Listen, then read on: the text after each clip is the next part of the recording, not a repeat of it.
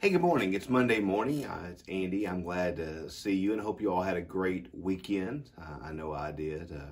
Hung out with family and worshiped online with church yesterday and had a great weekend. And I hope that you were able to have some good times with family this weekend and start this week refreshed and renewed for whatever God has in store for us today. I was thinking, I've been trying to really evaluate how I do a lot of my online reflections and writings, and just trying to think about what that looks like. And many of you take, in fact, if you're getting this through email, you're probably also getting my online written reflections. Some of you may or may not know I do some online reflections that our church, St. Matthew's, sends out each morning through email as well as through text message. And so trying to figure out how to kind of keep each thing that I'm doing different. You know, I've been doing different things for my video reflections, different concepts, and I had some thoughts that I'm kind of working on for the future about some different things we can do in the morning, some different concepts, some different teaching maybe, you know, I don't know. I'm going to try different things the next few weeks and see what you like and what you don't like, and if you like some of the stuff we're doing, maybe we'll keep doing it in that way, and if you don't, then we'll try something else. So this week I was thinking about kind of going back to where this all kind of started years ago. If you watched last week, you know that I did a reflection entitled "The Books That," my reflections about the books that influenced me. And Friday's was about the Book of Common Prayer and the Rule of Saint Benedict. And I mentioned how every morning I read and pray the morning office, which is a collection of prayers and scriptures for each day, something that I do for my own spiritual life. And so this week, my devotionals started out, honestly, as that, just me writing down what the Lord spoke to my heart when I read the morning office. And so this week, on our online reflection, I'm just going to kind of go through one of the more scriptures assigned for the morning office and just kind of talk about what the Lord lays on my heart. So that's what we're going to do this week. So we'll spend most of the week in Joshua and Judges, but we'll spend some time in the Gospels as well. Each day there's an Old Testament, New Testament, and Gospel, as well as Psalms that are suggested. So this week we're going to be spending a lot of time in our Old Testament lessons, which really kind of spoke to me. Today we're going to look at Joshua chapter 24, reading verses 16 to the end of the chapter. We probably won't read all the way through the end of the chapter, but we'll read a good portion of it. So this is Joshua 24, 16 to the end of the chapter. Then the people answered, "Far be it from us that we should forsake the Lord to serve other gods. For it is the Lord our God who brought us and our ancestors out from the land of Egypt, out of the house of slavery, who did those great signs in our sight. He protected us along the way that we went, and among all the peoples whom we passed. And the Lord drove out before us all the peoples, the Amorites who lived in the land. Therefore we also will serve the Lord, for he is our God." But Joshua said to the people, "You cannot serve the Lord, for he is a holy God. He is a jealous God. He will not forgive the transgressions of your sins. If you forsake the Lord and serve foreign gods, then he will turn and do you harm, consume you after having done you good." People said to Joshua, "No, we will serve the Lord." Then Joshua said to the people, "You are witnesses against yourself that you have chosen the Lord to serve him." And they said, "We are witnesses." He said, "Then put away your foreign gods that are among you, and incline your hearts to the Lord, the God of Israel." People said to Joshua, "The Lord our God we will serve, and him we will obey." So Joshua made the covenant with the people that day, and made statutes and ordinances for them at Shechem. This is the response. In Joshua 24, the reading before that, in fact, it was yesterday, Sunday's, one of the scripture readings was Joshua's great speech, where he says, "Choose you this day whom you will serve, but as for me and my house, we will serve the Lord." And then the people say, "We are going to serve the Lord." And then what I find really interesting there is Joshua's conversation with the people says, "You can't serve God.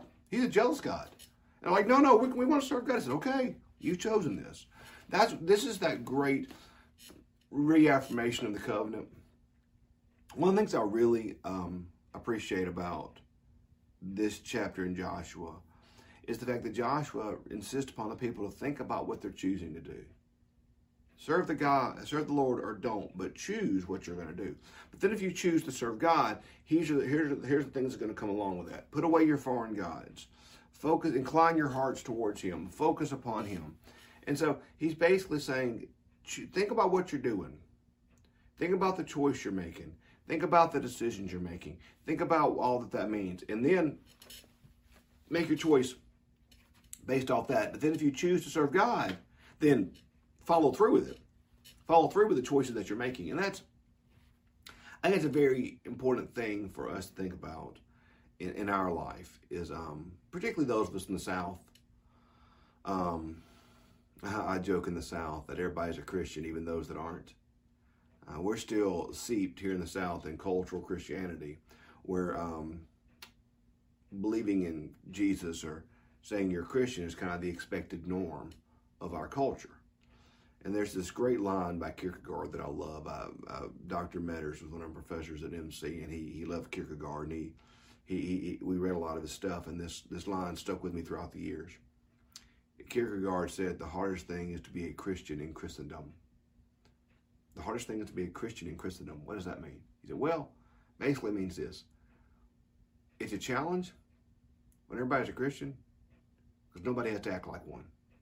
In other words, if we all have in our life this veneer of Christianity, but yet none of us truly choose to follow after Jesus with all that we are, then we're all kind of staying at the same level and none of us really ever follow Jesus. And what I want to do in my life is I want to choose to follow Him with all that I am. And that may make me a little crazy or make me a little weird or whatever. I'm okay with that because I've tasted the offerings the world has. And for me, I found that they don't satisfy. And so each day, the Lord puts in front of us a choice. Choose who you're going to serve. Choose who you're going to serve. Then you're free to choose not to serve God. That's an option. I mean, you don't have to serve God. There's no one going to make you. You don't have to. God's giving you free will. He wants you to choose. I don't think God would rather us choose to reject Him completely than choose to just kind of, sort of, kind of follow, but not really. That's the old thing in Revelation where be hot or cold, don't be lukewarm. In fact, when we read that Revelation passage, we associate cold as bad. You know, hot's good, cold's bad. Not really. For the Romans, hot and cold were both equally good because they were the gyms they were in were all about testing the extremes. And so hot water tested the extreme of hotness. Cold water tested the extreme of coldness. Both the hot and the cold tested the extremes and made the individual stronger. The thing about lukewarm is lukewarm provided no testing. It was simply there.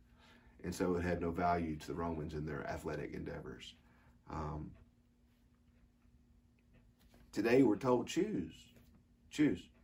Choose to serve or choose not to serve. Choice is ours. But then if you choose to serve God, there are certain things that go with it.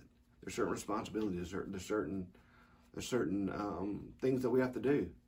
If I'm going to choose to be a Christian, then I need to choose to actually model my life after Christ. If I'm going to choose to be a Christian, I'm going to choose to allow the teachings of Jesus to transform my life. If I'm going to choose to be a Christian, then I'm going to choose to submit myself to the Holy Spirit, allow God to work on my heart.